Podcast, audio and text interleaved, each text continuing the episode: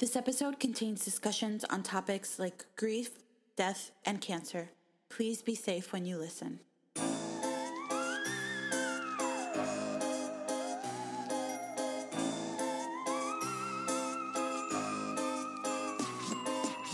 Welcome to Write or Die Ghost Tober, where we talk to authors who write spooky, scary, or disturbing books and find out all about their writing process and how they keep readers hiding under the covers. Being so weird. Hold on one second. Uh, say something. Hello. Ah, it's just not going to be fixed. It's fine, whatever. What's wrong with them? I don't know if it's my speaker. It might be my headphones, but like the left side is like has static in it. Oh. So it's just like you sound like a bumblebee. That's what I but like an sound adorable. Like. An adorable bumblebee. Well, I have a confession to make. I'm an adorable bumblebee. I I've suspected for so long. Finally confirmed. Um oh it's really funny. I was uh I did not funny. It's really cool. I did a panel this week, you know that um uh Romance Writers of America Day of YA. yeah. And there was like one point where we were talking about sub. Like one of the questions was legitimately like, how was your submission experience? And like, how long were you on sub? And we were all like, oh, I guess we can tell people because our books are out and, you know, transparency and whatever. But like, it, it's the first time I've ever seen this asked at a conference on a panel. Um, but one person like on the panel was like, "Oh, I was actually on sub for like three months," and she was like, "That's really short." Just so everyone knows, because you know it was a writing conference, not a fan conference. Yeah. And so then I was like, "Yeah, I was on sub for like six months," and she was like, "That's short too." And I was like, "Yeah, now I know that." And mm-hmm. then I was explaining how you created Write or Die after we had that conversation when I was mm-hmm. like complaining when I was only on sub for like eight weeks. um, and people were like, "We're like, oh my god, we love Write or Die," and I was like, "Oh, okay, really?" Yeah, like people knew the podcast already, so it was really Oh, cute. I love that. That's so cool. Yeah. Yeah. I mean, it's it really does like the origin story of Write or Die really does um, lend itself to those kinds of stories because first of all, it's hilarious that Yeah. um, that I started an entire podcast to. I always say to prove you wrong, but really it was to comfort you. No, yeah, no, You it know? wasn't. I mean, it was to prove me wrong, but in a way, like where, like in like a way where, like you know that I spiral, so you're like, I need to snap her out of it, Right, and I can do it by presenting her with like reality. Right. Yeah, and Yeah. it's just funny how it comes up like so often um, now with with people talking about being on sub and how there's like so little information about it out there because everybody's just sort of like I don't know what I'm allowed to say. People are really afraid to talk about it. But the thing about sub too, like I'm only speaking from like my own experience having like gone on sub, gone through sub, had a successful submission process and like had a book come out. I will say that like the reason why I really didn't want to talk about how long I was on submission was twofold. One was like I felt that people being really excited about I, like this is this is um, I realize now like a silly superstition, but I felt like if people knew how long it took my book to sell, they would be less excited about it. And like all the pre publication buzz would like die down if people were like, "Oh wait, it took that long for like a publisher to like her book. Maybe it's not that good." And so I didn't want people to know how long it took, even though, like I said on this panel, we were talking about it, and six months actually is fairly short um, in the grand scheme of things, like when you're looking at averages. Yeah, for sure. Um, and then on the other side, I do, I did also think like if it, if, um, if it is short, then I don't want to seem like I'm bragging. So it was really weird because everyone, like half the time I would be like, oh my God, people are going to think it took me too long. And the other half the time I was like, oh my God, people are going to think I'm bragging that it didn't take me too long. That comes from the fact that there's so little information about it because mm-hmm. no one will talk about it, and then our insecurities take over. So it sucks. I think that the that readers will not know what sub even is for the most part. So That's I th- I think that they really don't care and you could see it one of two ways in my opinion. You could see it as for the people who do sort of get what it is and are not like authors in the industry who are to be quite honest, just being jerks about it. Because people who think that a, that a book has less value because it didn't, you know, sell immediately or go to auction, those are snobs. There's no other word for it. They're assholes. I'm sorry. Yeah. If that's you, like talk to Jesus or your God or your mom or someone. But that is not a really nice way to look at things. And if that's your opinion, fine, but you're wrong and ugly. That's that's number one. that's jot that jot that down, everyone. That's the first thing you yeah. need to write down. Second Rule of all, one of being a good person. Right. Or a nice person. Right. Second, for readers, the way that they're going to look at it is if it sold quickly in their eyes, they'll be like, wow, that's so exciting. If it didn't sell right away, they will be like, wow, that's so inspiring.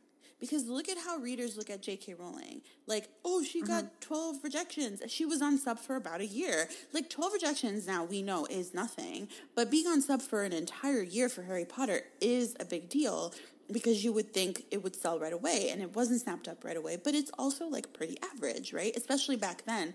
Children's books she set the standard for children's books selling the way that they do now, you know? Yeah. Um, so the average reader, the average person who's not in publishing, is if they do think it's a long time, they're not going to be like, "Ew, it must be bad." They're going to be like, "Wow, she didn't give up, even though it was a long time." That's how the general public sees things. It's either a Cinderella story, like no matter what you the way you look at it. Look at people like I mean, I mean, this book is like super problematic, and she's probably not the best example of this. But off the top of my head, the woman who wrote The Help went through all of these versions of the book and was like writing it like in the hospital and all this stuff. They make mm-hmm. entire articles and like a huge big deal about that. You know, nobody's saying like, "Oh man, she got rejected so many times," because at the end of the day, the book came out. yeah, no, that totally makes sense. I mean, honestly, it is. I think the problem um, often uh, with especially debut authors um, or and people being pu- like early in their publishing career is that we do exist in a bubble especially with like how social media is now and we see a very small microcosm of like the greater reader writing publishing community. And so all of the things that those people are talking about and obsessed about and oftentimes writers are following and friends with other writers right? So mm-hmm. the things mm-hmm. that we're obsessing about is is legitimately how long were you on sub? How many like did you go to auction? How big was your deal? How big is your marketing push? All of those like business details and yeah, it's great that we have a community that is cares about that enough to talk about it because then it's like a community we can discuss these issues with which like that involves our career. But then i do think like sometimes our minds get skewed in the sense of like we're like this is all anyone in publishing or in the reading community cares about is like how many publishers like offered on my book and how like big my deal was and like how much like my, how big my marketing plan is you know on the back of my arcs and my galleys. Like i do think that we let our brains run away with us in that sense.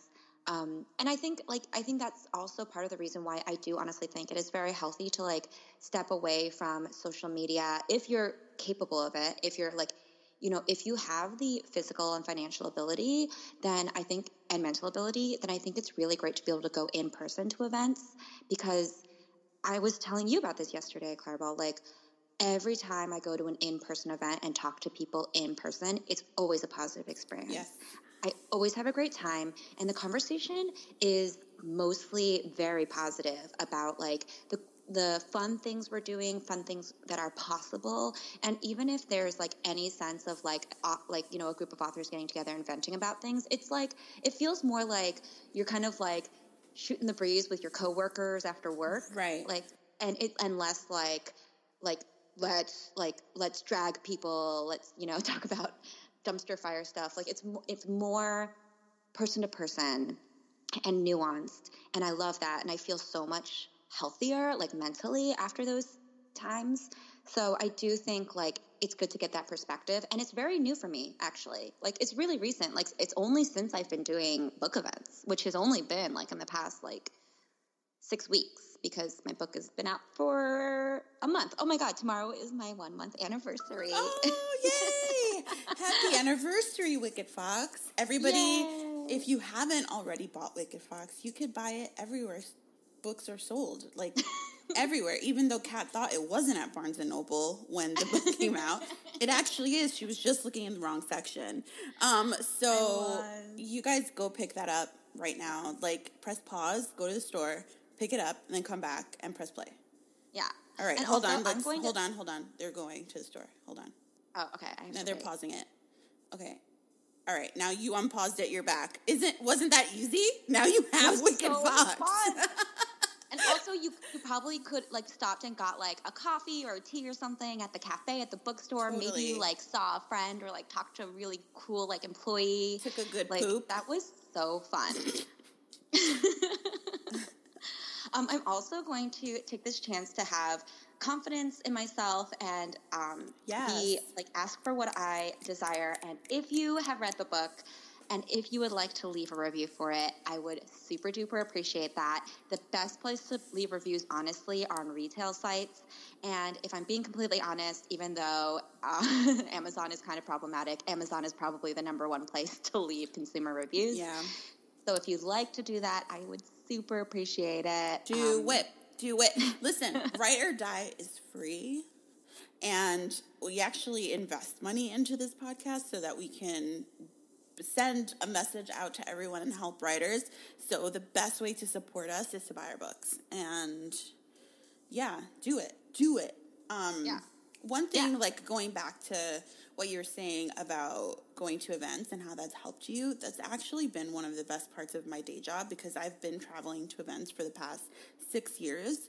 And I tell people all the time Twitter is not all of publishing, specifically because of what you just said, which is when you're surrounded by book people in real life, you realize, like, oh, people are actually mostly nice. and Yeah. um, it really does help you get perspective on everything. Um, unfortunately, it is not something that everybody can do, and that really sucks because not everybody's in New York. Not everybody um, gets to travel and go to these shows and be exposed to that. So I've noticed myself that there are people who are sort of like separated from the publishing world and only get the perspective of online book Twitter and like the world um, through that through that through social media and a lot of times it's a little bit skewed because they only see the bad parts of it and that really sucks because I feel like it could be really really discouraging. Um, but 150% you need to try to remember that Twitter is only a small part of the publishing world. And also, you mentioned, um, you know, being focused on like your marketing plan and all those different things. And I just want to say that I- don't think that there's anything wrong with being focused on those things and being not worried about them or concerned about them because it's a business. You know what I mean? You you sort of have to know those things. And in any other industry, it would be normal for you to to be aware of those things and to be sort of um, looking at them. I think the problem comes in when you're worried about those things because you're worried about other people's perception of you because of them. Yeah, I agree. Um, it's the same thing with uh, something like hitting the New York Times list, right? Like if you if you hit the list or if you don't, what matters is with the with the Times list is that that list can open doors for you. If people treat you differently socially because of because of the list, they are the assholes that I was talking about before. You know what I mean? And they're not the people that you want in your corner anyway. But it is an opportunity. It does open doors for you in other respects. So I think if you look at everything through a professional lens instead of a social lens, like how are other authors going to perceive me because of this in sort of like a shitty way, um, then it really helps, you know. And I think that for me, because I've worked in in the publishing sphere for for so many years now, I, I always look at things like that, and I don't really focus on like book deals or or those those kinds of things until it's affecting my career in a way that I need to research it. If that makes any sense, like if I'm looking for an agent, who have they sold to and for how much? If I'm uh, researching editors that I might um, sell my book to, same thing. But in terms of like every day, I don't think we really need that information. That information is for our agents to know, not us. Um, so I think it's learning to sort of um, compartmentalize these this this information and when you need it versus when you don't and why it's important versus why it's not. It's not important because of other people's perception of you. That doesn't fucking matter unless you're being a jerk. Then you need to check yourself. But if it's just because you feel that people aren't going to respect you because you don't have a certain status, you don't want those people's respect anyway. There's plenty of other people in publishing who are lovely and who are going to love you for who you are and for the quality of your book. I agree. And and I, I do think like I do think it's hard because honestly like the way that the way that like we gauge our success is so random and subjective. Like there's no like I like in a like in one of our past interviews I literally asked like how would how would you define a successful author like as they're starting out their career and like it's really hard. It really is. Like outside of monetary like measurements it's it's hard to say if someone has a successful career. Like like it has a, has like a loyal readership or has like a, a good book you know? Like literally what is a good book? You know you don't you can't define that. So I think that sometimes we look to our community to tell us if we're doing mm-hmm. okay, um, but which is not a a completely bad thing. Right. I just think it becomes bad when like an, other people's opinions are more important than our own sense of self worth. And and like um, you know, Claribel and I talk about this all the time in the sense of like it's actually you know I think more than any other industry that I've experienced, um, it, being in publishing and being an author and being an artist um, it's really important for us to recognize how much of our self worth comes from external validation. And we have to work on overcoming that. I don't think that it's possible for you to completely not care about external validation. And I think that I don't think that you shouldn't seek out approval from like your peers. I do think that there is a healthier balance than some of us are practicing right now, myself included. I'm literally like subtweeting myself right now because I definitely I care so much about what other people think, not only in terms of like my ability to do things, but in terms of like, do you think I'm a good person? Do you like me? Do you think I'm funny? Do you think I'm fun to hang out with? Like, I, oh, I, it's a big issue that I've I've had since I was a kid. I've always known about it. I go to therapy for it, but it's definitely um, something that I've had to grapple with way more since becoming an author because being an author means that you're opening yourself up for so many p- random people you've never met to make judgments on you and your work. And it's hard. I'm not going to lie. It's super duper hard. Um, it's why we tell people not to go on Goodreads. You know? Don't do it. Um, it's why we tell people not to Google their book or like, you know, there was a point where I was like, I'm not going on Goodreads, but I was definitely searching the hashtag for my book. And like, what was I, what did I think I was going to find? Did I only think I was going to find like people saying nice things? People use hashtags to be like, I hate this book as well. so, um, yeah, no, that was a hard lesson I had to learn, but I, it's part of the process, the growing pains of being an author. Absolutely. And you know, when when I say you shouldn't worry about like what you were saying, when you shouldn't worry about um, what authors are thinking, I don't mean at all. Like obviously, um, you want to get that external validation. Um, but I think that you can get that through sort of like healthy ways that aren't like people who are judging you based on arbitrary things, if that makes any sense. Like the quality of your book versus yeah. you hitting the list. You know what I mean? Because the two things yeah. aren't always equal. it doesn't always sort of match up. Um, you know, so I just mean, um, I, I, think we tend to focus on the negative so much. Um, mm-hmm.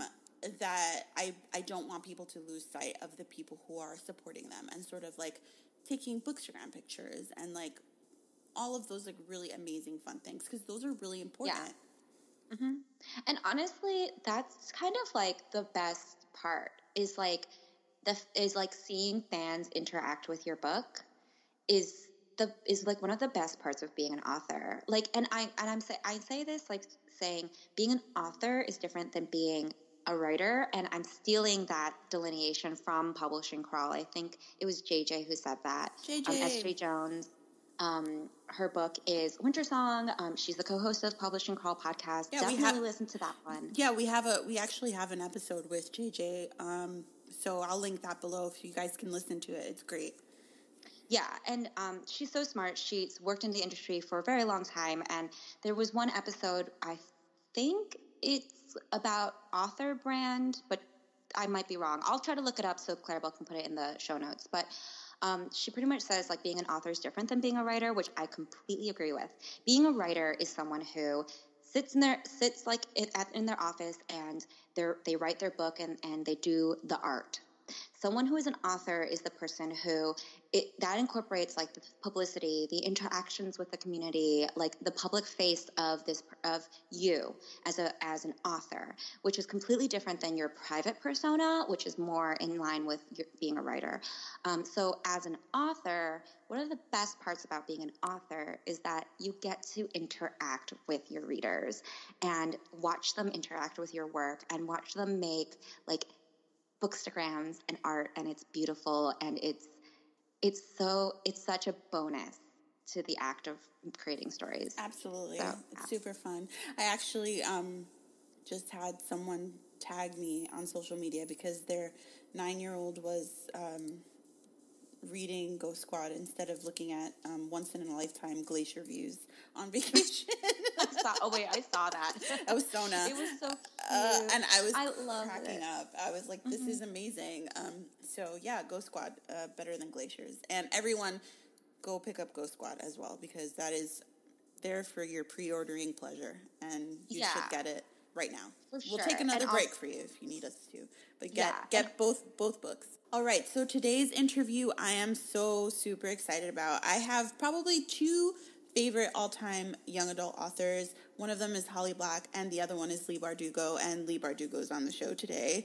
Um, she is the number one New York Times bestselling author of fantasy novels and the creator of the Grishaverse. She sold over three million copies worldwide, and her latest book, Ninth House, comes out October eighth of this year, and it's her adult debut. Leigh, how are you? I'm good. Thanks for having me. I feel like half your audience is going to be like, "Ooh, Holly Black is on," and now they're going to be No, she was she was already she was on. already on. Yeah. Oh. So Never mind. But that's a good company. Absolutely. Um, so Leigh, you've had a really interesting road to becoming a writer. You had a lot of jobs. You were a makeup artist, which I'm not surprised because your makeup is always really nice. Um, but can you tell the audience a little bit about how you became a writer, what your journey looked like, and uh, just share all that juicy, fun info with us? Um, yeah. Uh, I well, I I guess it's sort of you're right. It's a long and winding road. Um, I always wanted to be a writer. I wanted to write novels from from the time I was a kid. Uh, but I really had no idea what I was doing, and you know, my path looked pretty good on paper. Um, you know, I was one of those kid who kids who entered writing contests. I went to a fancy college and I majored in English. And then, you know, I had to pay rent, I had to pay my bills, had to pay off loans. Um, and I also, you know, I didn't, it's not like I was one of those people who was writing a book in college. I was mostly just trying to keep up and, you know, writing a lot of fiction and poetry on the side, but I, I really had no idea how to write a book. And then, um, so I had a lot of jobs. I started out in advertising. That was horrible. Um, it really was absolutely horrible. I was a temp for a long time. Um, then I interned at the Advocate um, and slept on my friend's couch and broke up her relationship, but he was a jerk. So sorry. Wait a minute. Wait a minute. How, was it because it was just like weird that you were like the extra person on the couch? yes, that was not made for. it wasn't forbidden love. more than two people. Um, yeah, their love was not strong enough to endure Leigh Bardugo. It was just- Wait, that Um, should be on a T-shirt because that's true about your books too. I don't know about that. Luckily, she and I have stayed close friends. Actually, she was one of the was maybe the first person to read Shadow and Bone when I finished a draft of it. Um, so Oh my shout god. out to Michelle Chihara. Yeah. Do you think Um, he ever goes to bookstores and like sees your book and he and like shakes his fist at the sky? I, I like, I like to think there's actually a long line of dudes who do that. go to bookstores and curse my name. Like I feel like I become more powerful every time somebody does that. Like lightning splits across the sky, and I'm like, ah, oh, yes, feed me. Amazing. Um, yeah. So yeah. So I I I was doing freelance journalism. Um, then I worked for dot com. I moved to Seattle and I lived there for a year, which I actually really loved, but I really hated my job. Um, and then I got a job working for Fox. and moved down to Los Angeles um, and built websites. And then I had actually a really good gig writing movie trailers for a living, which I really loved. Um, you know, like I always use in a land without justice. the truth is, I was the only woman on staff, and the reason I was hired was so that they could pitch to companies like Disney for teen movies and romantic comedies. And so I never got like the action movie gigs. I always got the like Jenny was a girl who couldn't catch a break. but it, for a day job, it was really good. And understand that by now, in the timeline of my life, we're already I'm already in um, my late twenties, early thirties, and then um, my dad passed away, and I he had had a very long run up, a very long illness, um, long battle with cancer, and so long that we sort of thought maybe he would, you know, just there would be some new medication. I don't know if right. either of you guys have ever gone through an illness with a loved one. Yep, both of us. yeah. so you know, so you're yep. you're playing this weird game, right? Where you're like, you know, you know what you're up against, but your your human, your faulty human brain just keeps thinking they'll find something new. Yep. Something mm-hmm. else will come along. Um, and eventually we ran out of options. And, um, and despite this long run up, his death hit me incredibly hard. And I ended up quitting my job and uh, went into makeup and special effects. And that's what I was doing when I finally managed to write um, my first draft of my first novel. Was um, Shadow and Bone the very first book that you ever wrote, or did you write anything before that? It was the first book I finished. I okay. had started a lot of books. Um, I had this. Uh, uh my my mo was that I would um, start and I would get about you know one or two chapters in. So I would get really like uh, through the first few chapters or even through the first act, and then I would get stuck. I would completely lose momentum, and I didn't know anything about process at the time. I sort of thought you know I had when I speak at schools, I talk a lot about, um, and to programs, I talk a lot about um, the images we have of people and culture creating work, uh, creative work. And they're always, you know, you get the idea and then there's this tremendous creative drive that pushes you through, but there's really never any conversation about culture or, or, or about um, structure or process or revision. So I had no idea what it took to write a book and I sort of thought that if it was your calling, you would just know, right? Like it was yeah. when we're young, the reason we become writers is because we love to write, and and there's this thing that you tap into when you just love writing. But that is, um, while that is a magical place, I for me at least, that will not sustain me through a book. Um, it will sustain me through a few chapters. It will hopefully come back to me when I'm working on a part of the book I particularly love or didn't anticipate.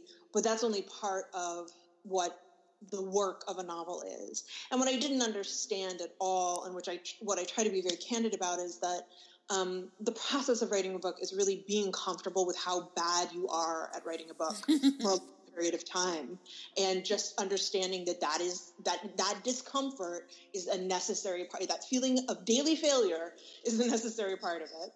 Oh well, and, that's, and, that's good. yeah, you rest with these long bouts of failure for the payoff of the days when you feel like a genius. And those are glorious, but they're the bulk of the process, at least not for me, alas. Um, so I didn't know any of that. So I would start, I would peter out. And um, by the time I got the idea for Shadow and Bone, when I got that idea, it's not like I sat up and was like, now I will write my book. I thought, why bother? You know, why why start one more thing I'm not going to finish or one more thing I'm going to fail at?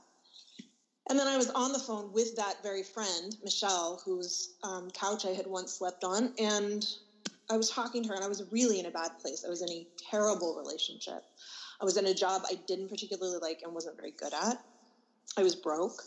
And um, she said, You know, you need to reapply the MFA. I applied to some MFA programs and then just I hadn't made a decision not to go or to go. I had just in my depression just let it not do anything. And she said, You should be writing. And I thought, I don't want to be in the MFA. I want to write a book, and I'm going to do it in the next six months. And I don't know why that was the moment when that clicked for me, but I got off the phone and I outlined Shadow and Bone, and I did it using screenplay structure. And by then, I'd been living in LA for a while, so of course, I'd taken a screenwriting class. right. So it's by law, you are mandatory. Before you So- get your license in LA, they make Exactly. you. you to have Botox and take a screenwriting class. Amazing. exactly. So I um so yeah, I went and I I I sat down and I wrote this outline, this beat by beat outline, and it was a mess. It had lots of questions in it and and blank spaces, and I thought, I'm just gonna write a terrible book and I'm not gonna worry about it. Just, it's gonna be really, really bad. And then um, then I'll be able to write something that's good. And when I had finally reached the end of that draft, which did take me about six months, um, I thought, actually, I quite like this. Um, and there's enough in here that I can use to make a book that I like more. And um, yeah, so that was the way that happened. That was what became Shadow and Bone, and then eventually became the Shadow and Bone trilogy. Was it always planned as a trilogy, or that just sort of came later? The when I was first writing the draft, my only goal was to get to the end of that first book, and then about halfway through the uh, right, and probably halfway through really revising it, I thought, you know, the ending of this feels very false to me. It feels bigger than this, and so I started keeping notes for a second and third book. But at the time, I didn't even know if you know, I had just started to entertain the idea that, like, okay, I could really do this. I had really finished this book, and now I could go out and um, and, and maybe try to get an agent, maybe try to get published. The concept that I would sell a trilogy was way beyond my um, hopes or expectations at the time, and the idea that it would grow into something that is at at this point, I guess I'm writing my eighth book in in this universe is just sort of still it is bizarre to me that that be, that it began with such a small moment and such a small idea. I what I really like about like how you explained your process of like actually just sitting down and writing the book was that you said to yourself, "I'm just going to write a bad book," Yeah, and that that's such a great thing, a great mindset. It sounds. bear with me here. I, I think it's a great mindset because I think so many people keep themselves from actually sitting down and getting the words on the page because when they're writing it, they're like, this is shitty. And Yeah. they're just so afraid of like how bad it looks for this like zero draft. But it's really great to hear like someone who wrote like such a beloved, you know, um, world and series that like you weren't sitting down trying to create like the next bestseller. You were sitting down trying to just like write a story however shitty it was. And that's Yeah, how everyone just- should be. you know, it's by any means necessary when you're writing a book. It doesn't matter how messy or scrambled those early drafts are at all. There's nobody nobody writes a good first draft. Literally nobody writes a good first draft. And there are uh, writers I know who I respect a great deal who revise as they go. Um, and I think that it, it- everybody's process is different. Some people use an outline, some people don't use an outline. Um, I think that everybody relates to their work differently. And one of the toughest things about becoming a working writer is learning what your particular process is. Um, and no process is going to spare you from the pain of writing that book. There's no process. Sorry to tell you. Uh, but but but you will there are processes that will help you to feel like you have control over what you're doing and that you are moving forward in the work. And yes like cutting off that editorial voice and i think this is actually really important because if you guys or your listeners are reviewing or blogging um, you're engaging that critical editorial voice all of the time and you're strengthening it. It's like a muscle that you're strengthening. And my advice often is to just to, to take a break take a hiatus and be in the space where you can make that editorial voice shut up so that you can really work um, unself-consciously in that first draft. Um, and and you have to let go of your own taste. I think ira glass has um, this wonderful story about how there's a period of time when you know what good work is and you know you're not creating it. You know, you know reader. You know what good is, Yeah. and in your head it's great, and on the page it is not great. so again, that that difference, that discrepancy is um, is the discomfort of being an author. And I think you know the revision process is getting you bit by bit by bit closer to that thing that that sounds the way you meant it to in your head. I really love that. Um, Yeah. and it's good to know that even you suffer still because I Oh. definitely suffer, and Yeah. um, it is relatable AF. Um, so you you wrote uh, Shadow and Bone, and so what was your next step? Like, how did you figure out like how to query and like who you wanted to query?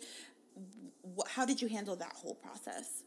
Um, I, I mean, I was lucky enough to be doing this in the age of the internet, so I got online and I just started Googling and researching. Um, there was a site called, you know, I think there were there was Agent Query and Query Tracker and maybe Query. There were a bunch of sites that um, where you could see what deals had sold and what people were looking for, and then almost every agency had a website where they talked about what they were looking for. There was a site that um, called Literary Rambles that had a lot of stuff about YA and I loved that site. Yeah. Yeah, and um, I, I mean, what I quickly learned was that absolutely no one was looking for the kind of fantasy I had written. Um, at the time, it was really unfashionable. What was that just wasn't what was hot. It was, you know, um, not just vampires and werewolves, but it was also dystopian and steampunk and sci-fi. Sort of anything but epic fantasy was what people seem to want. And in fact, they would agents would say, you know, anything but that. I don't want it. So I thought, wow, I really screwed up. Um, but then I came across this blog post from Joanna Volpe, um, where she was talking about how much she loved Lord of the Rings and how much she was looking for a secondary world fantasy. And I thought, well, I might as well roll the dice. So she was among the people that I queried. Um, you know, I w- worked out a pitch letter and all that kind of thing. I had my friends read my draft. Obviously, I did not query without getting feedback and doing notes and revision on the draft. Um, but yeah, that was that was the process, and then I was lucky enough to get a call from Jo. Amazing. I love Jo. She's the best. She's very lovable. so, um, how did you deal with the whole being a debut thing? Was it hard for you? Was it sort of like a whirlwind? I know that you've talked before about how um, it was a little bit of fake it till you make it for you in terms of like making bookmarks and swag and making it look like everything was just put together. But you were doing a lot of the sort of behind the scenes for yourself. Um, what, what do you think you sort of learned during that time? Um, you know, I think that the process of being a debut, and you guys can please jump in on this. Um, I haven't debuted yet, but Kat. Look, the mar- I'm They- just all emotions. the market's very different now than it was.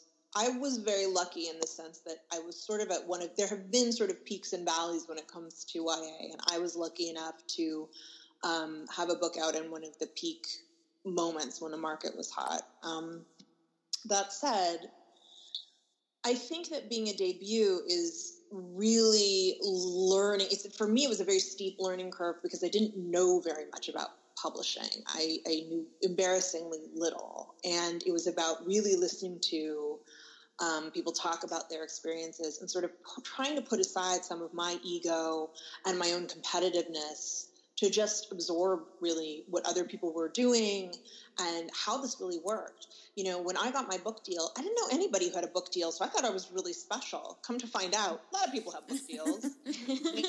um, and and that I didn't have the biggest book deal, and that other people were going to have a different debut story than I had, and that is always going to be the case.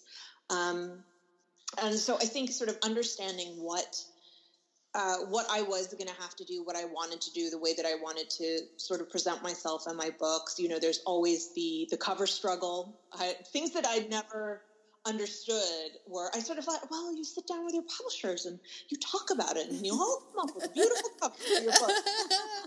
No, my Um. sweet child, it's not like that at all. Oh, Um, and sort of also understanding that I think something, and this is something I've talked about on Twitter a little bit, is in some ways I feel like um, some of us did too good a job of of faking it, of of pretending that, um, particularly the early years of our careers were smooth sailing, and I think we did that because we, we wanted to look successful and we wanted, it's like, you know, they say if you encounter a mountain lion, just look bigger than you are. Um, and I feel like we were all encountering a mountain lion and trying to just seem as big and as important as possible. And I think the only problem with that is I think it gave some young writers a really false impression of what um, those early years are like. I did events on my first, um, you know, I only did group tours um, for the first couple, three, maybe three, first three years of my career, my first three books. Um, and we did events with Fierce Reads tour where I swear there were maybe six people in the audience. Wow. You know? Wow. Yeah, I know. And those are the ones you don't take a picture of for Instagram. no, and I had many festivals and conventions where I sat next to big authors who had these long lines, and nobody knew who I was. Nobody knew had heard of it. Oh, uh, I'm sure your book is. They're all so nice to you. There's so much pity. You know, oh, I'm sure your book is good too. And I would just sit there and hand out my bookmarks, hand out my buttons, and keep a smile on my face. And some part of you is just, oh, you know, it it it's a little painful but it's also part of the process. And I'll tell you something, it makes you so much more grateful when you walk into a room of 300 people who came to see you Absolutely. and drove their be there for you. And when you get to meet them in line, you never take that shit for granted. You just never do because you went through the wringer, you know? Yeah, absolutely. So yeah, but we don't like that's just not something people want to talk about. And I don't blame them for not wanting to talk about it on Instagram or saying, you know, oh, all my friends are at this conference and I didn't get invited, or all the sort of truth of these things is not something that um, social media really encourages us to relate. Um, even when we're not doing a highlight reel, we are engaging even with our own anxieties in a very performative fashion. So I think that that, that has created sort of some false ideas about what it means to be um, a new player uh, in in this field and. I think you know the most important thing I could say to people, and I realize I've gone on and on. Um, but no, you have not. You're great. You're yeah, good. this is all good stuff for us. Like, we're taking notes right now. Yes, seriously. Um, but what, the most important thing I would say is, you know, it is not a, a, sprint; it's a marathon. Which you know we've heard that before, but it's really not about your first book. It's not even about your first series. It's about your second series. It's about your third series.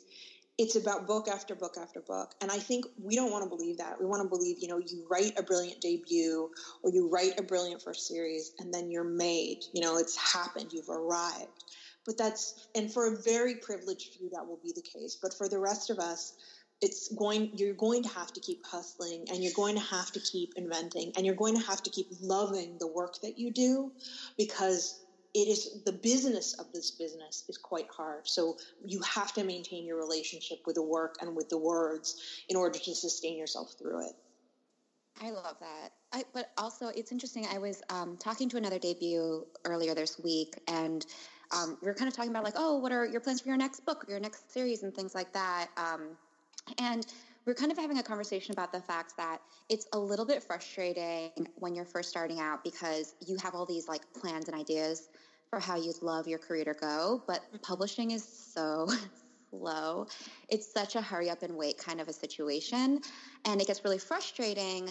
Um, and even knowing like there are amazing people like you out there who like had to go through the struggle for like five years before you really had like you're such a solid foothold and and um, even knowing that like logically like the emotions within us are like still really intense being recent yeah. debuts so um, i was wondering like do you um, like if you can remember like thinking back to like those moments where like maybe you felt that same frustration like what kind of like inspired you or like helped give you comfort or helped give you balance during those times where it just felt really frustrating i think that and this is still true for me now. Um, and it's one of the reasons that I am sort of struggling to find balance right now is that the the thing that always grounds me is writing. It's work. Okay? It's having something else as a counterbalance to all the craziness. As writers, when we are with the work, we are gods. Okay, there's nobody else who has. I know, just so that, but we we control that entirely as soon as that draft is out of our hands, as soon as it's in someone else's inbox, that relationship with the work ends. And then we begin the process of having no control at all. Mm-hmm. We have so little control in publishing.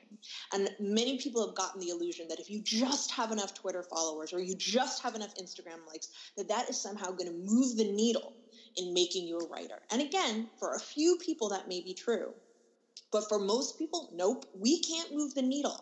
It's about your cover, it's about your marketing plan, it's about distribution and placement and who else came out that week and you know uh, keeping the legs on a book. And what happens to be a cultural moment or isn't a cultural moment at the time we have no control. And that's excruciating. So the thing for me that i return to again and again and that i encourage people to return to is again the work. If you're writing you're going to feel a lot more stable. If you're working on the next thing even if it's just taking notes you know building some, some for scenes for characters or a world you want to work on those are the things that are going to sustain you. Because if that first book isn't a hit you want to have something else in your pocket. Or if you're querying if that first book doesn't get you an agent you want to have something else you're working on so that you aren't just one thing. And even if you are somebody who is lucky enough to have, be a star your debut year you still want to be working on something else you don't want to be the person who had one series one book yeah, you know, yeah. one idea it's again, the business cuts you off from the creative part of yourself. And so it's hard to do that. But really, that kind of thing, that kind of work, continuing to do that is what will sustain you. All the rest, we don't have control over. Continuing to deliver books, new books, short stories, essays, that we can control. And that's the kind of thing that builds a career. And that's so funny too, because um, whenever I, I, joke around on Twitter a lot about um, my agent Susie. Um, hi Susie, I'm sorry, I'm annoying, um, but um, I'll, I'll like send her an email like I'm freaking out, um, blah blah blah, and she'll be like, "So what are you working on next?" yeah, yeah. and it's like until you are actually sit down and do it, like it sort of sounds like bullshit a little bit. Like I'm always oh. like, how is how is working on the next book going to help me now if everything's ruined? And but then when you sit down and you get lost in the new world that you're creating or the new um, the new story, it really helps so so so much. And um, absolutely. Yeah.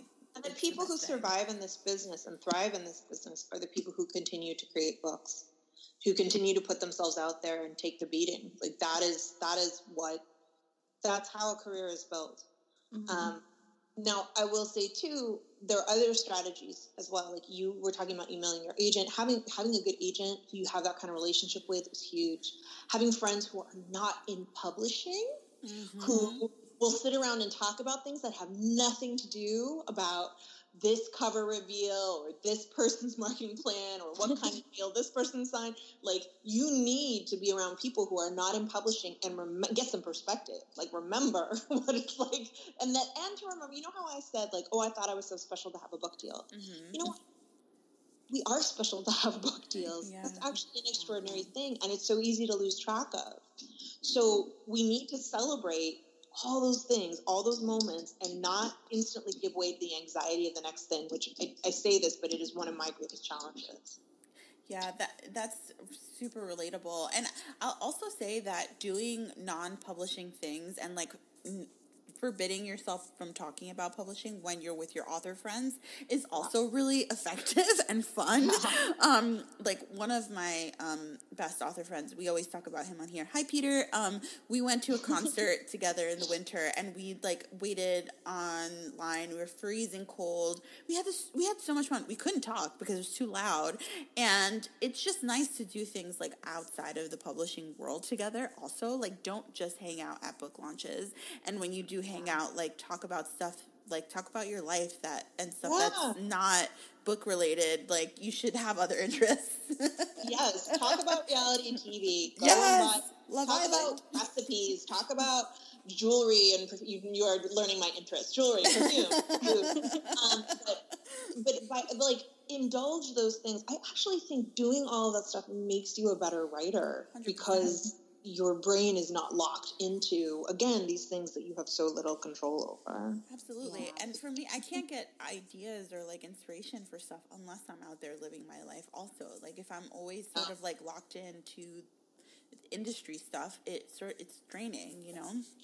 Yeah. Um, so you mentioned having 300 people at a launch, and I was actually, um, I think that's pretty accurate for the King of Scars launch, um, which I was at, and um, literally your line, and I know because I was on it, was around the corner from the Strand, and it was raining, and there were so many people waiting for you.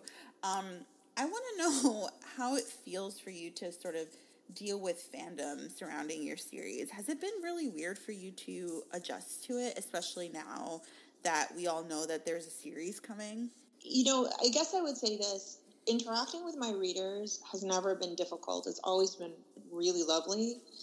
Interacting with fandom, I think, is a little bit different. Mm-hmm. And I didn't really start to understand that until I'd say around book three.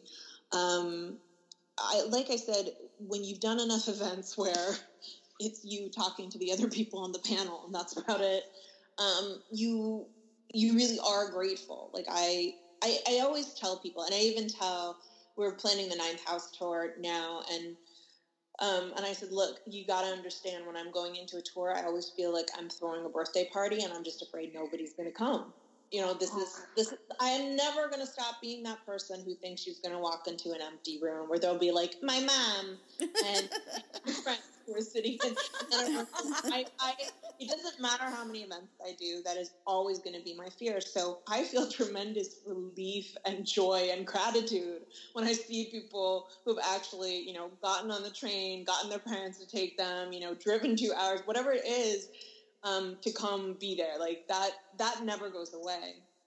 I will say that, um, I guess there are two things. One thing is that, you know, we have had to start ticketing my events and we've had to start limiting book numbers of books at the events and um, we're not going to do pose photos, just candids for Ninth House because we realized how much that slows the line down.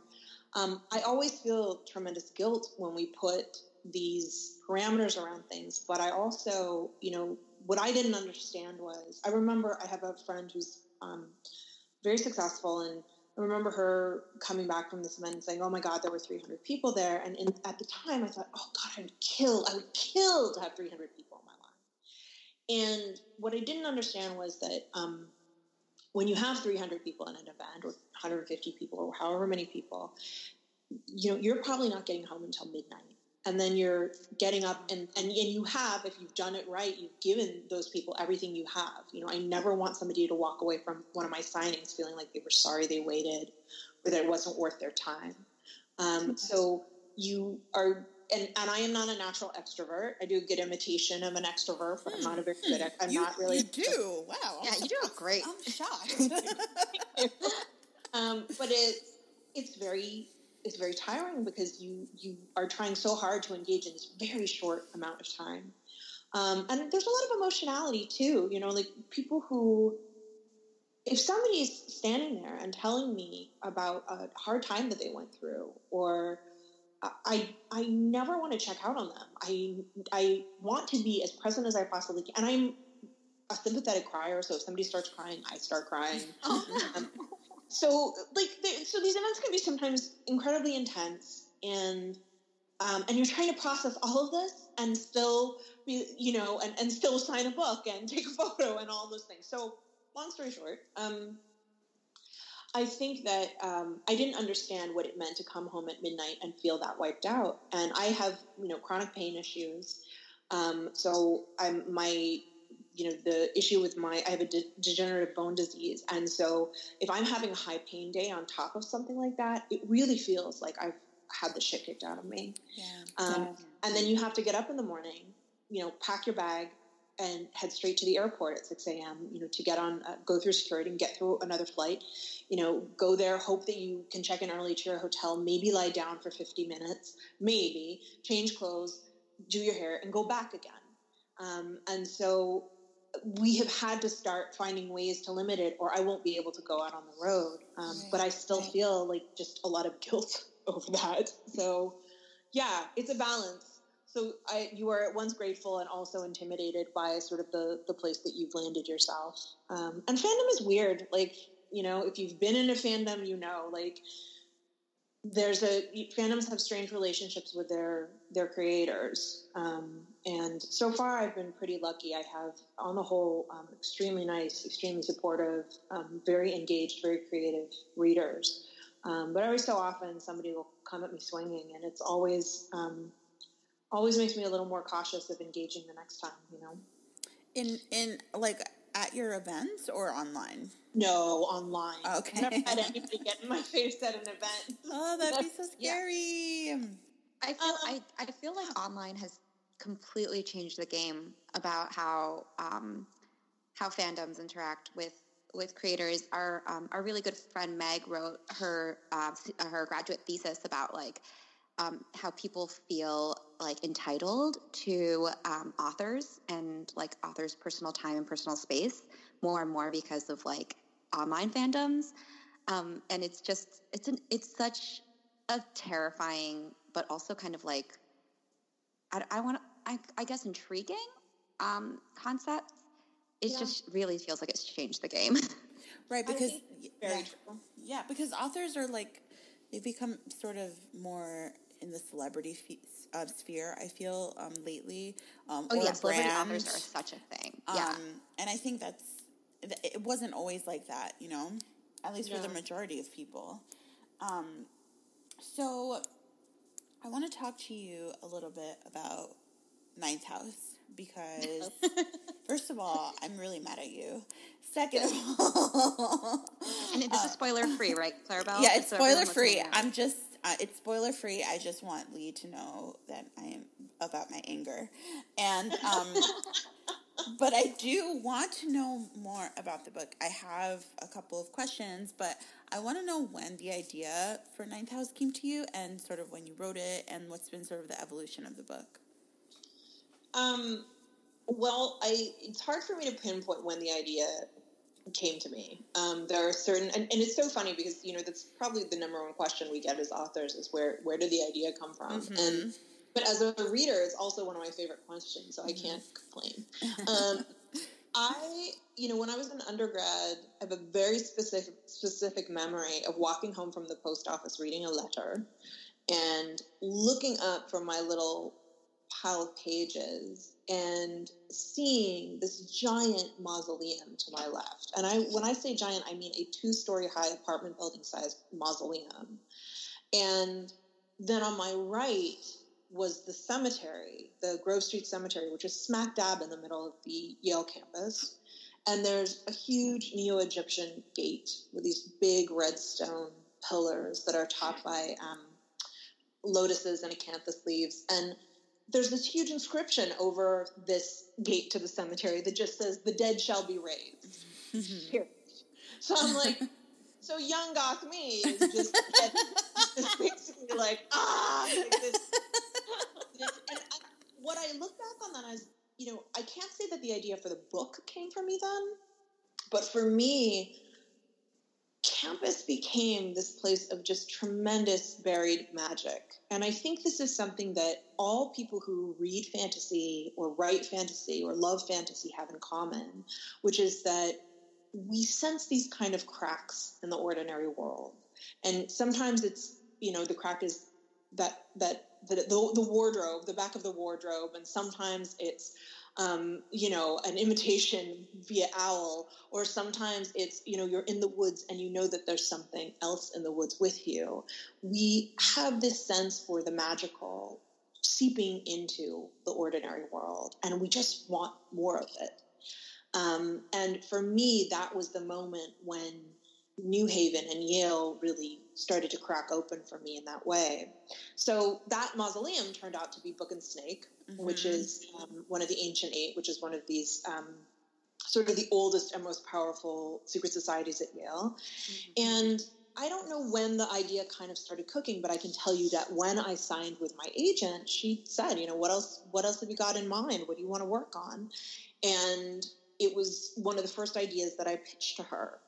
Um, but at, we didn't know what was going to happen with the Grishaverse novels and how long I would be working on those or what other opportunities would be coming my way. And we also didn't really know where it belonged because it didn't feel like it fit into young adult. Um, and I didn't have the uh, I didn't have the clout to to simply open the door to adults at that time. So it had to wait. And every you know every few years or so, I'd say, "Hey, you know that idea?" And she's like, "Yeah, yeah, next year, next year." and we kept putting it off. and finally, um, when I was supposed to start working on Crooked Kingdom. I had just come off of tour from Six of Crows, and the race to get Six of Crows was, you know, this. Um, it was the longest book I had written at the time, um, and uh, and was probably one of the most challenging in terms of craft. And I was totally wiped out. I was just exhausted, and I was supposed to dive right into writing Crooked Kingdom. And I said, you know what? I can't. I'm going to take a couple of weeks off and I'm going to write the proposal for Ninth House and I'm going to research this book. And I had the most wonderful time doing it and started writing early pages and I sent it to Jo and we're talking about when I was going to get to write it. So, you know, that was sort of the, and in terms of when I got to write it, it was really in between other projects, um, which was hard because um, I was really switching between, you know, going straight from writing King of Scars to writing, straight from writing Crooked Kingdom to writing Ninth House, and then straight from writing, and then Wonder Woman was in there, and Language of Thorns was in there, and then, you know, it was finding these places um, and, and space to write this book that I just desperately wanted to write. Oh man, I I, I really love it. I honestly feel like, and I hope this is not an insult to um, you know the Grisha ver- the Grisha books, uh, but I feel like Ninth House is your best book so far. Um, I'm a very slow reader. You can ask Kat, and I read Ninth House in like a week and a half. Like yeah, read it real fast. Every moment that I had free, I was just oh. just consumed by it. Um, and I'm also, so, that's not an insult. We should get better. You know, that, that's okay. We should get better. Our books should get better. You don't want people to be like, "Well, this one's good. wasn't as well, good as," you know, like. Well, no, we it's get better. It's also that's because legitimately like, a thing too, though. Yeah. Is that like I love when an author's books get mm. better, like mm. because. I think like when when like their fifth or sixth book is like like like miles better or like not even this is so subjective too, but like feels like like more like well crafted, it doesn't make me enjoy their first book any less. It just means that like I really enjoy the growth within this author that I already enjoy. Yeah, um, I'm always taken aback when I'm very proud of all my books for different reasons, but I knew when I wrote Six of Crows that it was the best thing I had written thus far. And I and I don't say that with arrogance. I just say, you know, I, I had learned more about my craft you know like i i had and so when people are like i like the trilogy better i'm like okay like i'm delighted but i'm surprised by it. Um, but i think it also depends what kind of reader you are and where people are going to engage with your books. And i think look i i think we have to as authors not disavow our early work. Um, you know we can look at it and say i wish i'd done this differently. I wish i had done this better. But you have to write those early books or you never get to the later book. Absolutely. And, you know, I'm just mostly afraid of Kaz coming to haunt me. Um,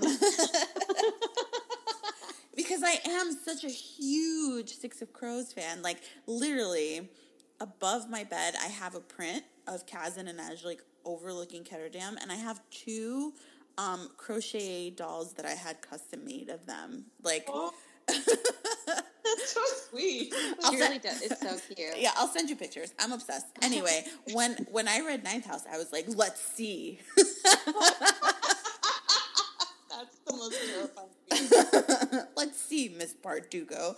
Um, but it, it's it's incredible. I super love it. Um, so, uh, Ga- uh, Galaxy Stern, Alex Stern, amazing. I am obsessed with her. I love how cranky she is. Um, and I love that she is, at least it seems like in the book, and correct me if I'm wrong, she's part Latinx? Yeah. Okay. Um, so what, uh, what, uh, what made your decision to sort of like make her half Latinx? Was that like a something that you just always saw her that way, or was it like a conscious decision? I'm thrilled about it, um, well, but I'm just like um, curious. Yeah, there will be some story reasons. Mm. Um, that emerge throughout the series about Alex's origins and her relationship to magic. Um, but there were, you know, one is just the simple fact that I didn't want the person I was endowing with this much power to be white. Hmm. Um, a mood.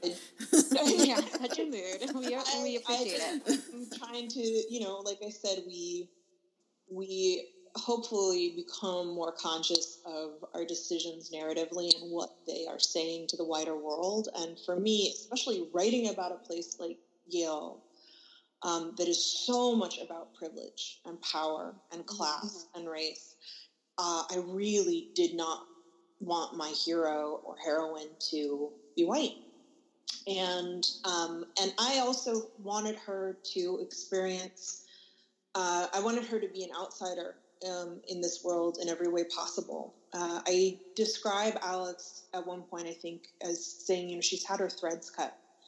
Um, she's disconnected from the culture and religion and family that might have um, given her strength uh, to deal with some of the things that have come at her. And you know, she, her, I grew up in a I am ethnically Jewish, but I grew up in a house. Um, my not only did my mom not go to temple, but my grandparents didn't. They didn't practice. It was an incredibly deeply secular, multi generationally secular house, um, and I never knew my biological father really. So I'm disconnected entirely from that side of my family as well. So in many ways, you know, Alex is, uh, and I share that, and I wanted her to have to start to draw together and build a network of threads for herself um, to give her strength by the end of the story.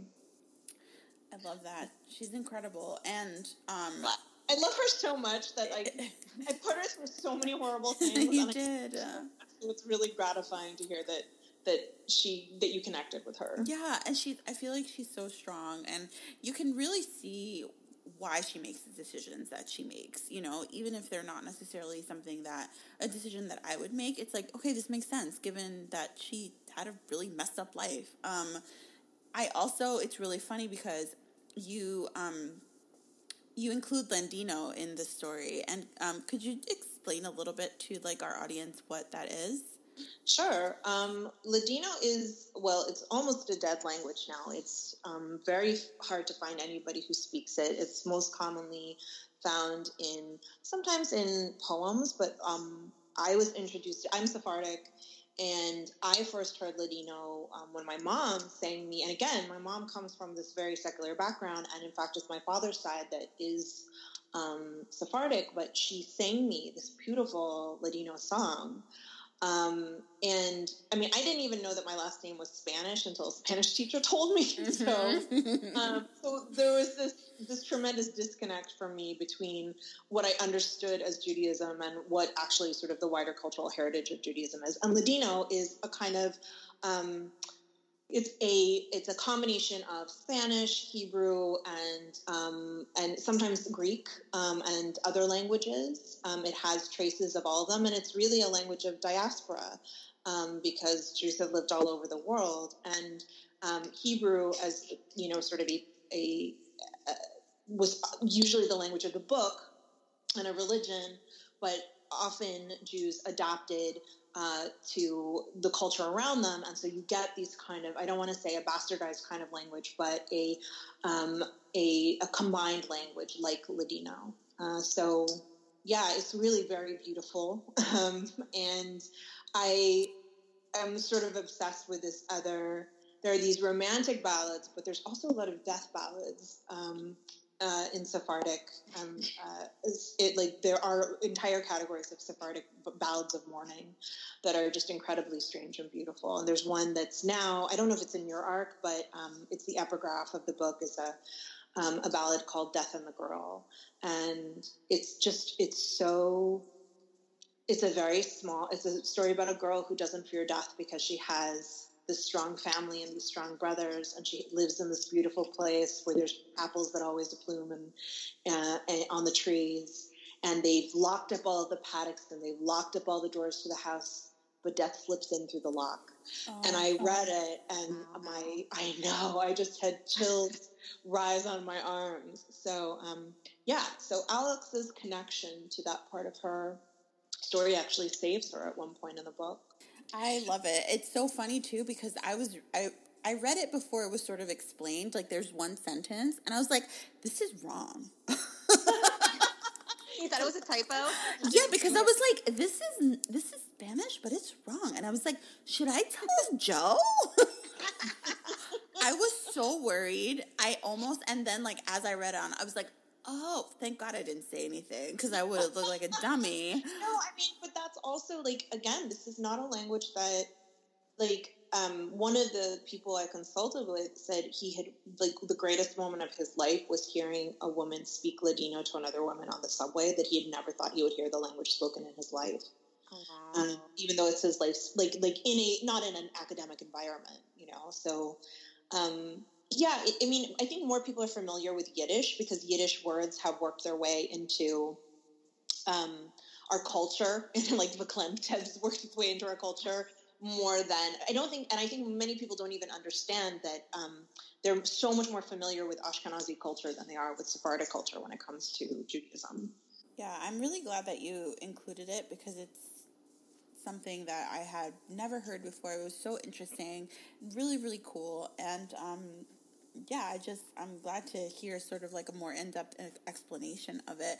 I think people will really enjoy that, and that you're personally connected to it as well makes it even better for me. Cool. I mean, it, that's also kind of like in a like a related kind of way why like we people want to write their own cultures into books is to like expose people to the unseen parts of these cultures or like the things that aren't like common knowledge or like don't appear in like you know um like popular culture as often as like some stereotypes might to be honest. Yeah. Um, so it's like that's the mood. Like that's the big mood of like why we want to include like our own cultures into the books is because we want to share it with people and keep it alive Absolutely. It's really cool. I'm excited for everyone else to catch up to me and read Ninth House. Oh, I mean, it, it's not out yet, first of all. yes, you are special. Also, also, you only got that arc because because of you. you. Yes, yes, I know. You are still incredibly young, Leigh, but ah! but okay. it, publishing is very obsessed with like young debuts and people who do things at 21 or 22. Um, yeah. And you mentioned that, you know, you were already in your later 20s, early 30s before you got into the industry. Did you ever feel pressure behind that? And if not, what would you say to authors who right now are feeling like they're behind because they're not, you know, still in college or super young and pursuing a publishing career? God, by authors, we mean me and Claribel. no, not me. I'm good. I but I see people complaining about it constantly, and I just want you to drag them for me. This is one of my biggest beefs with culture is the fetishization of youth and of the young creative. And I think it's so damaging. It's also just such a gigantic lie. Like, yes, if that people are always looking for a hook, right? What makes this book different from other books? What makes this story different from other stories? Why is this author special? And the easiest, laziest hook is this person is young. Look how young, look how young this person is, you know, this young Wunderkind, like look at that. And so we drag these stories up again and again of, of what has been accomplished at a young age. And you'll even see you see these lists that are like, you know, 40 under 40 and 30 under 30 and all this. And it's like, that's great. Right.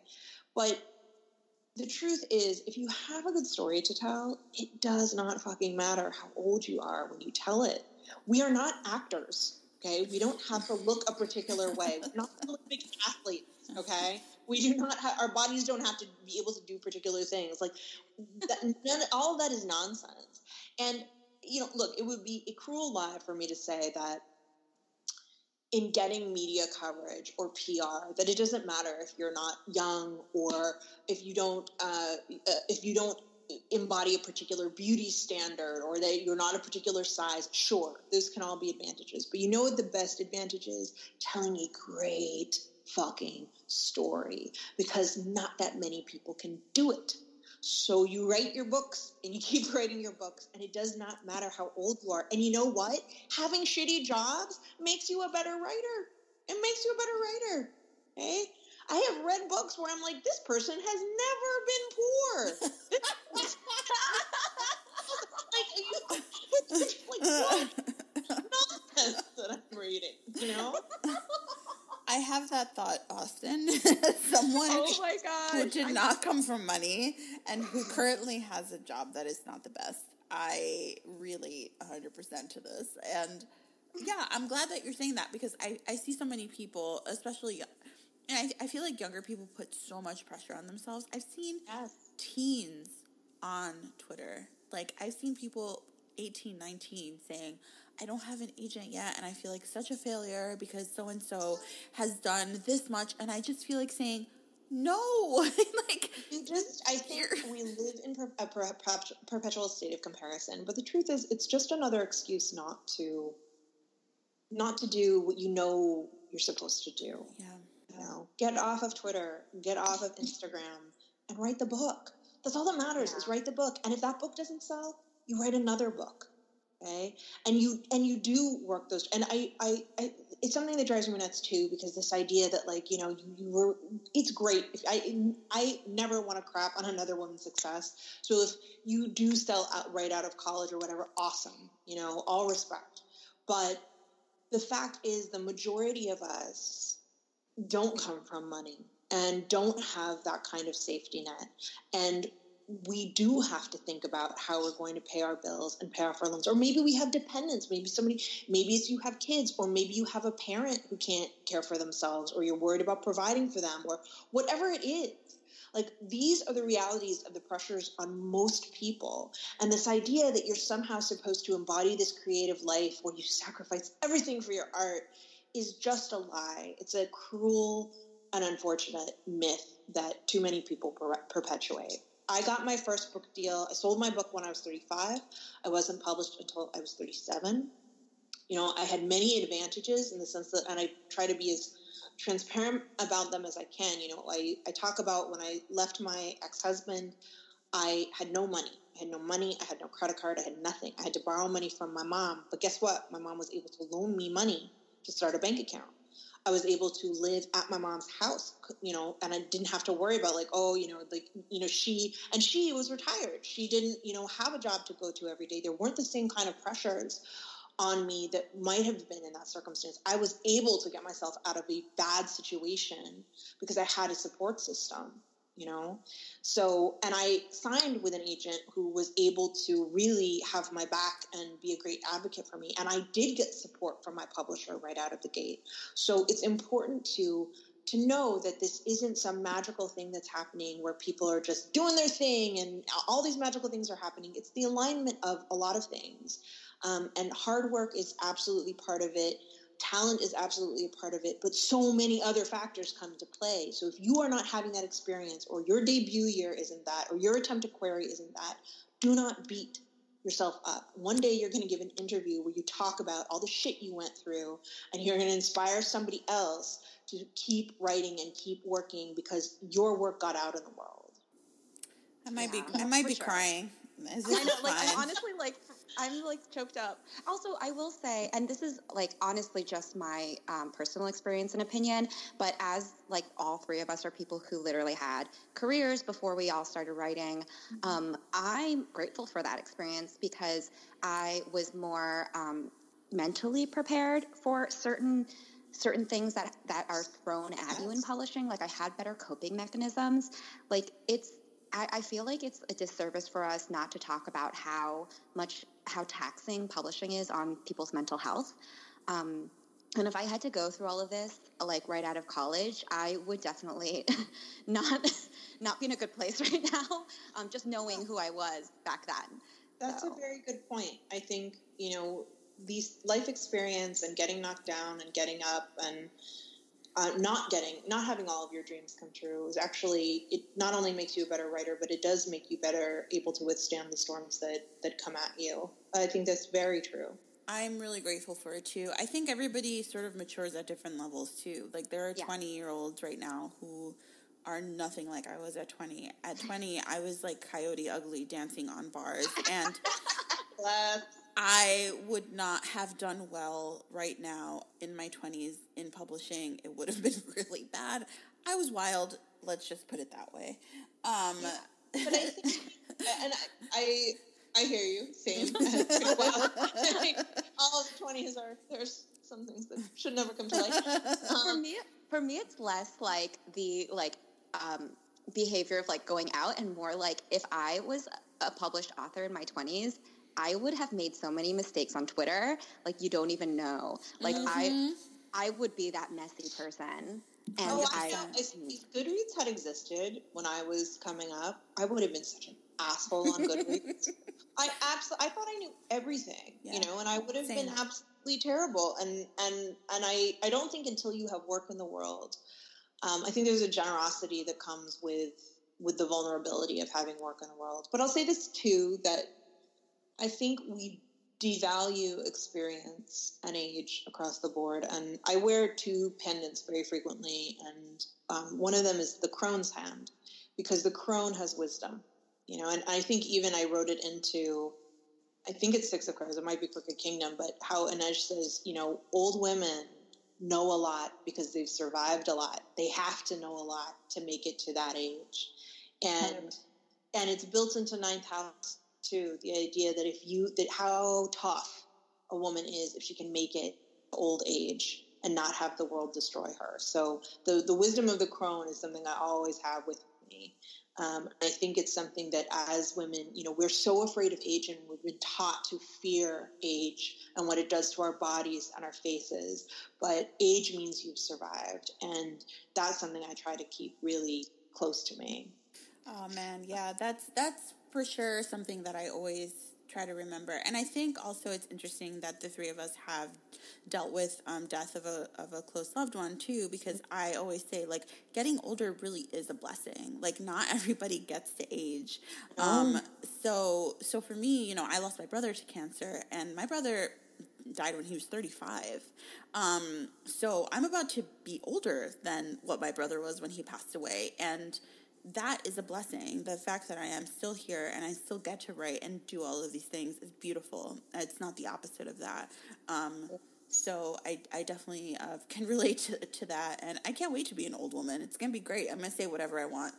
Oh my god, I'm so excited! I I haven't I have like old lady like uh, grandmother characters in my debut, and they're they were kind of my favorite mm-hmm. because they like call out my younger characters on BS all the time, oh God, and they're absolutely. just like, yeah. yeah.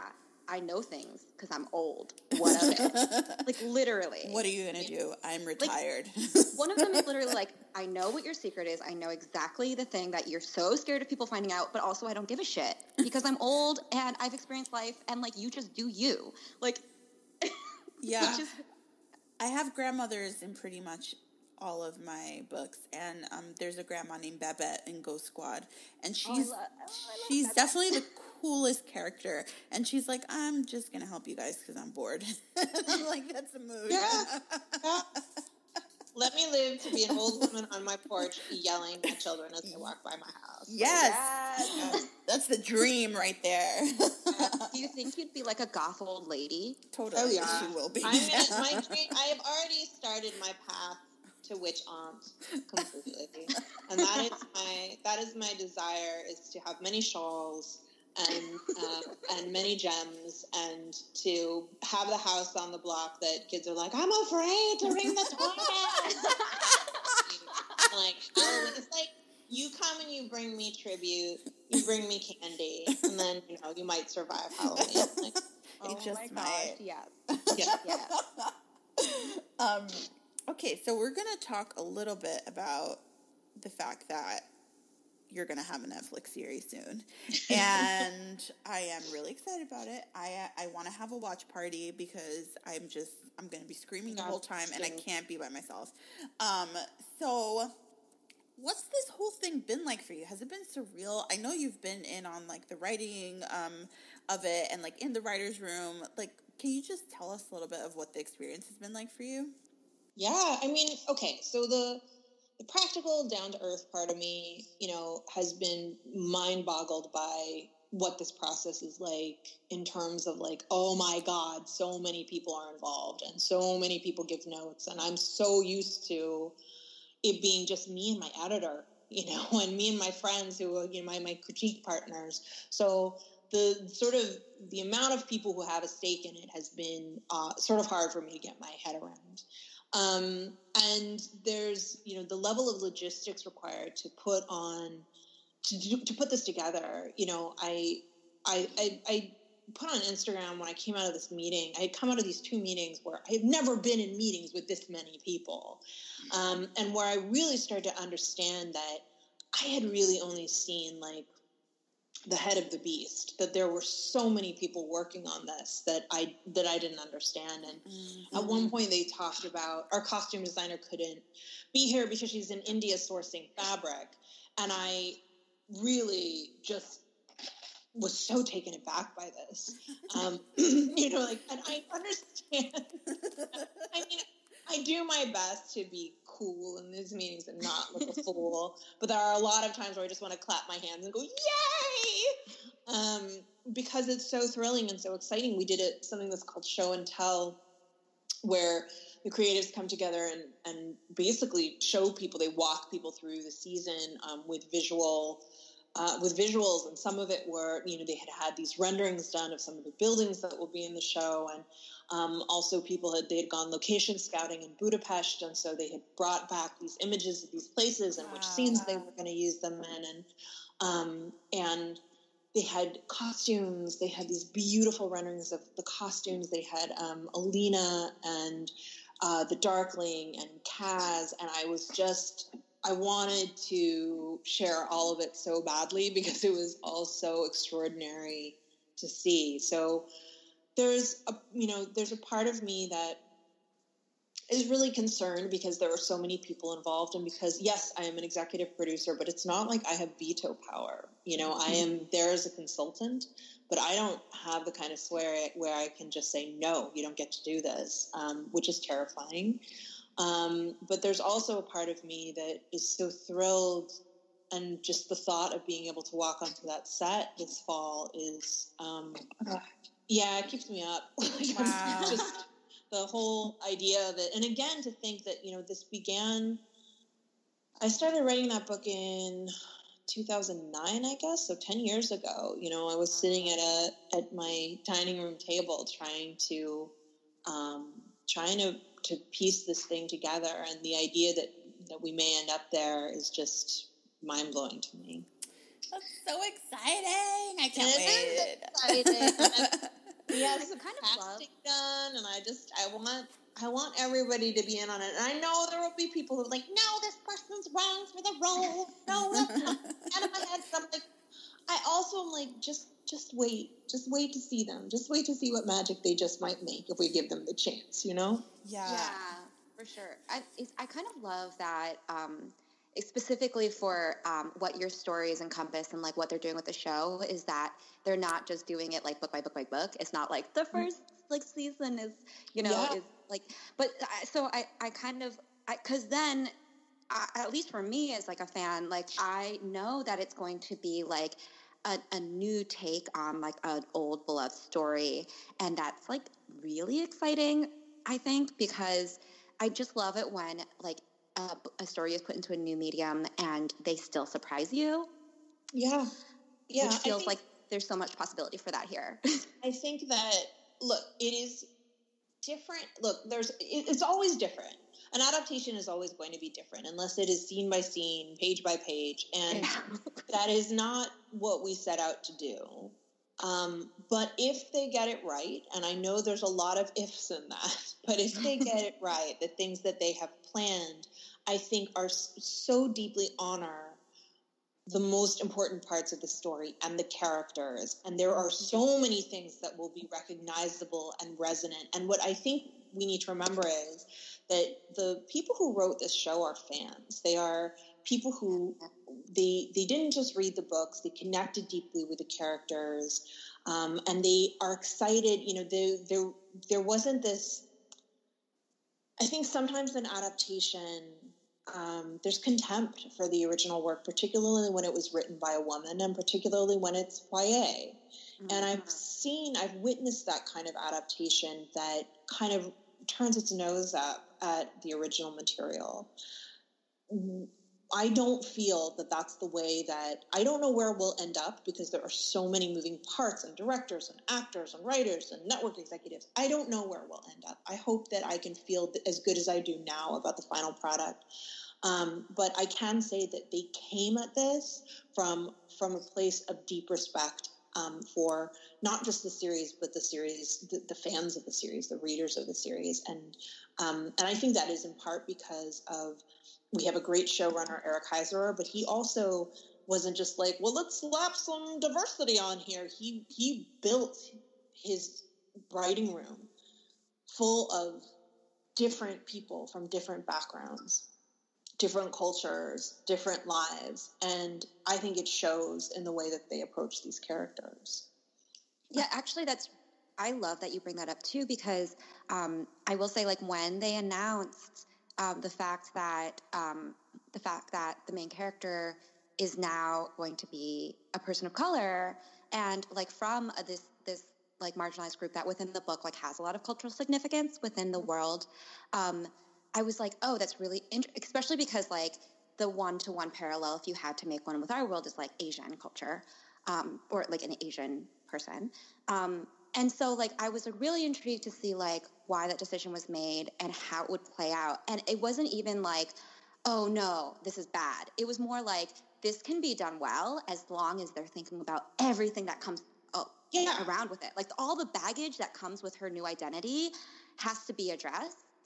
And then it will be amazing. And um, and I just expected no one to address it until like the show came out. But like I I think maybe it was the showrunner who immediately was like, let's talk about it. And that level of like willingness to talk about it and transparency went such a long way mm-hmm. with like having also trust. Christina, who is one of the writers on the show, Christina Strain, she's Hapa and she has been, and she's also just a stone cold badass. Like she's just a she's an incredible creative. She's written for Marvel. She's written her own um, beautiful books and graphic novels, and she worked on The Magicians. Like she's just uh, an incredible writer. Um, but she also is fearless, I think, in terms of confronting um, some of the baggage and stereotypes that people bring to a character like this. And she basically took the part, the part, the um, the gig because she she wanted to see a, a half Shu Alina, um, mm-hmm. and she wanted to write that character. So I think that you know she spoke up about it. I get why people are concerned or why, and we didn't make this. It wasn't like a like a an inconsequential decision when Eric and I first sat down to talk about how we were going to build this. I said, you know, like this is something I got wrong that the show can get right. And we can't treat race as an issue in this world. So we can't treat it as if like just magically nobody sees that this girl that we have, you know, we are at war with the Shu, but nobody can nobody can see that this our savior happens to be half Shu. I was like, we need to write this in. And he's been we've been on the same page with this for a moment one. Now I'm not saying we, we're gonna get it all right. But again, I think the intent um, and the work of that has been at the forefront of this from the beginning. And I swear to God, somebody was like, How can there be a Shu person with the name Alina Starkov? And I was like, Would somebody please look at a map? Because Russia has a border with China and yeah. is a border with the Shu Han. So I that attitude is so bizarre to me. Like, you know, we may fuck it up, but at least give us a chance to fuck it up, you know?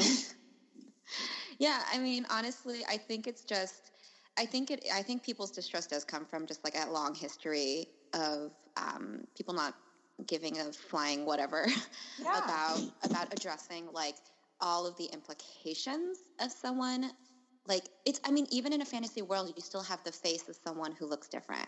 So that makes a difference like the way people treat you will be different because of the color of your skin or the shape of your eyes.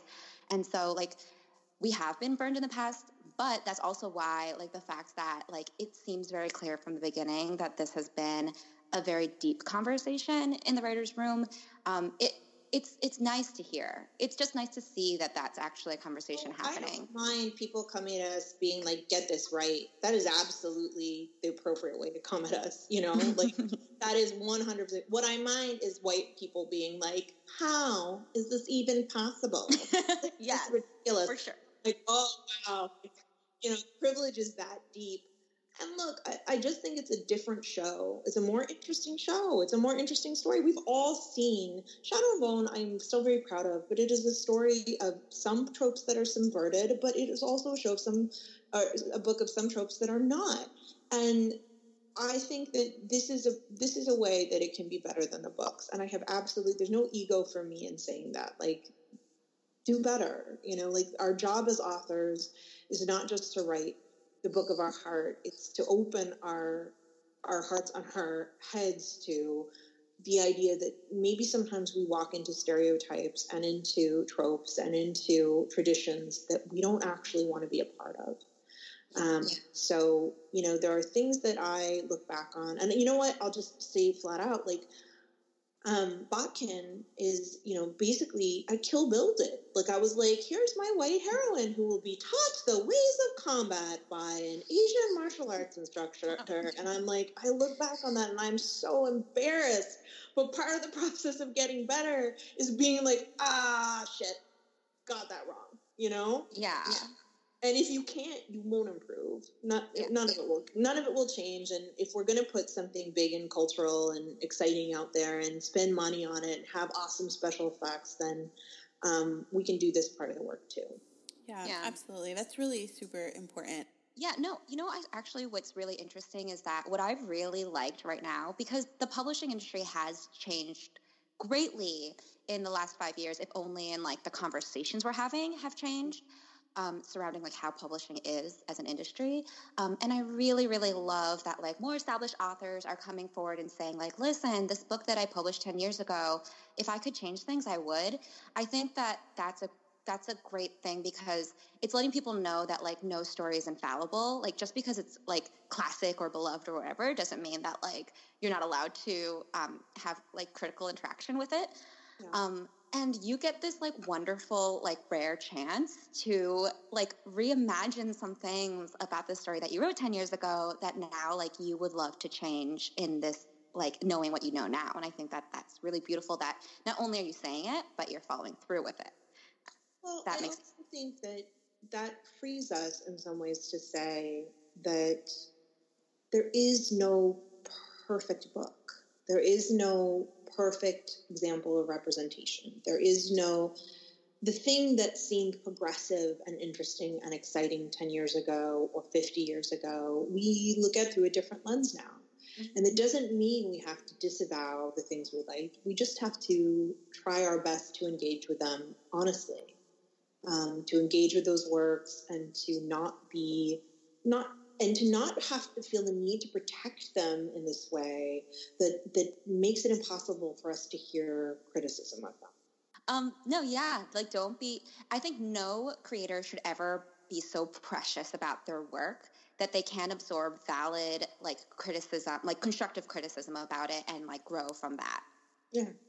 Yeah. And also as fans of work, like when I talk mm-hmm. about protecting a work, I'm like, you know, there are things that I love that I can look at and be like, like Dune. Dune is a great example of this. I love Dune. Okay, Dune was a really important book for me, and there's some things in it that are incredible, but it's also super racist and super imperialist, and I mean, it's literally a colonization story. Yeah. Like, and you know, I doesn't mean I have to disavow Dune and burn my copies of it, but it does mean that I have to understand like what is functioning in that story that that I would not want to repeat. Yeah, I agree. I feel that way about Lord of the Rings. Yeah. Like, and so many people base like, like so many people base their fantasy tropes on Lord of the Rings because it's the classic, you know, the classic journey, mm-hmm. whatever. The like the small person rises up, but like so much, so much racist imagery and in there that like it's there. I'm sorry, yeah.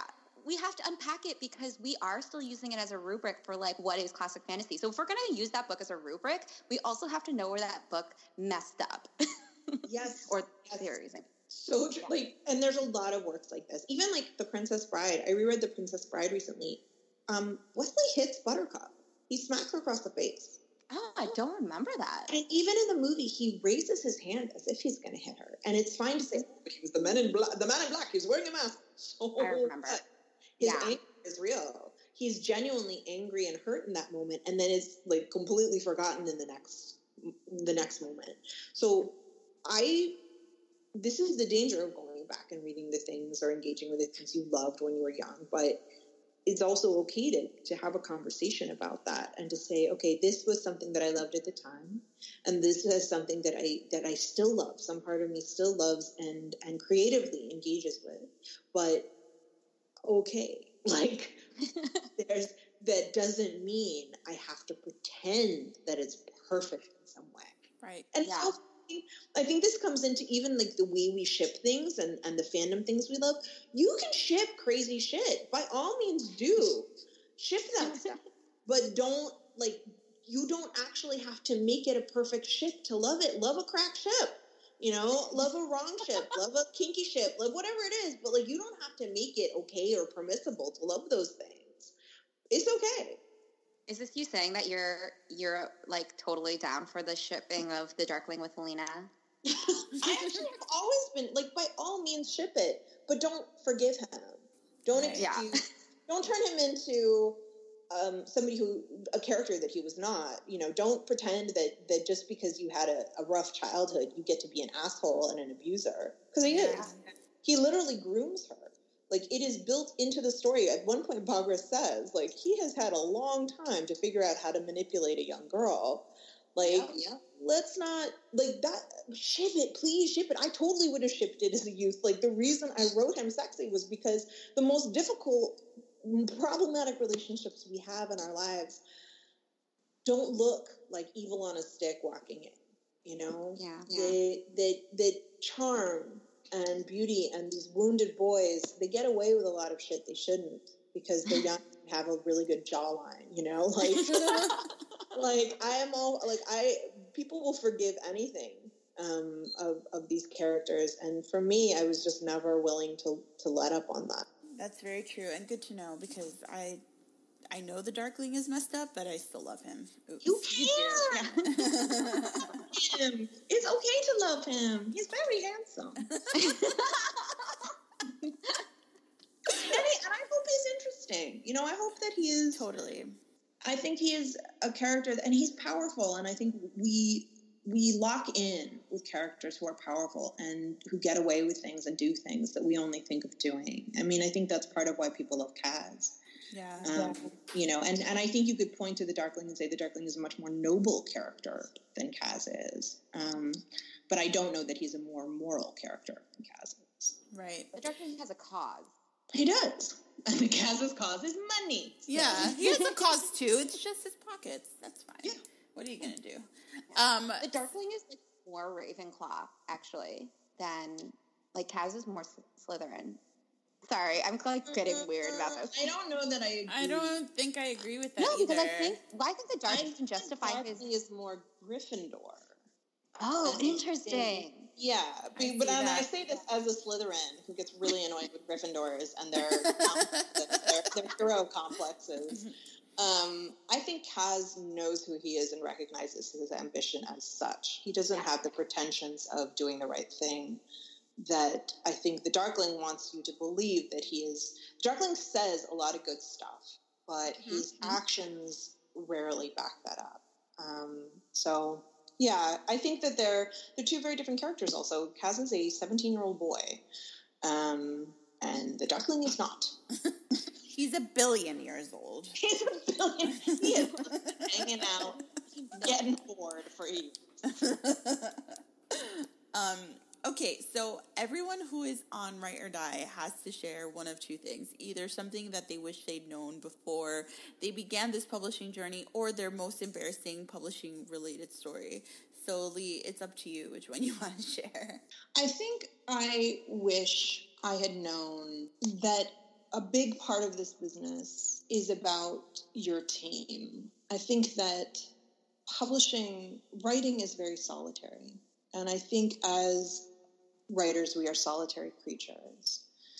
But the crew that you build, the family that you build to help you through this march is the way that you keep going. It's your agent, it's your critique partners, it's the people who you hold close, who you can trust.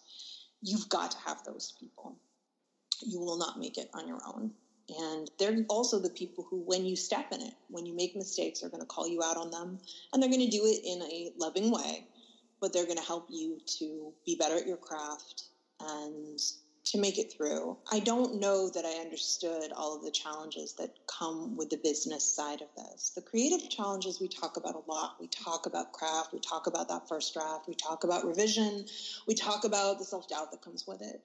But the business side of this is just as if, eh, if not more challenging. And those things, you know, being able to talk about money, okay, being able to talk about the the nitty gritty of health insurance and where you live and the advantages or disadvantages to going on a tour or which parts of things you should be paying for or not paying for.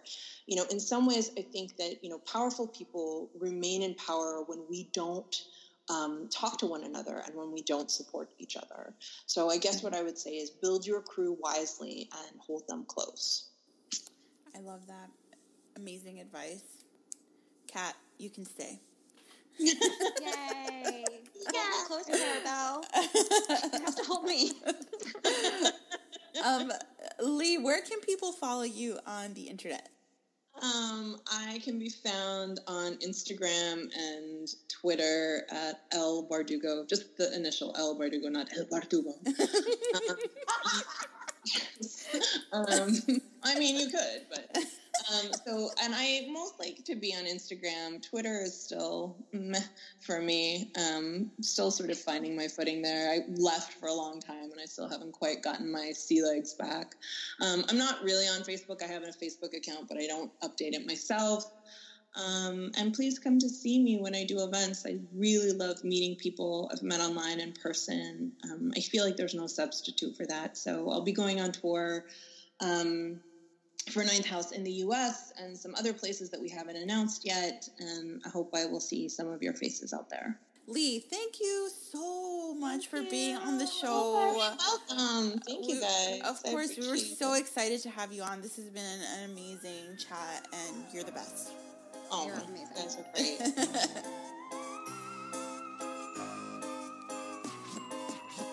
listening to Write or Die.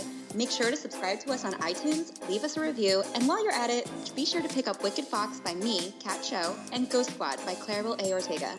See you next time, wordies. And don't forget to spread the word.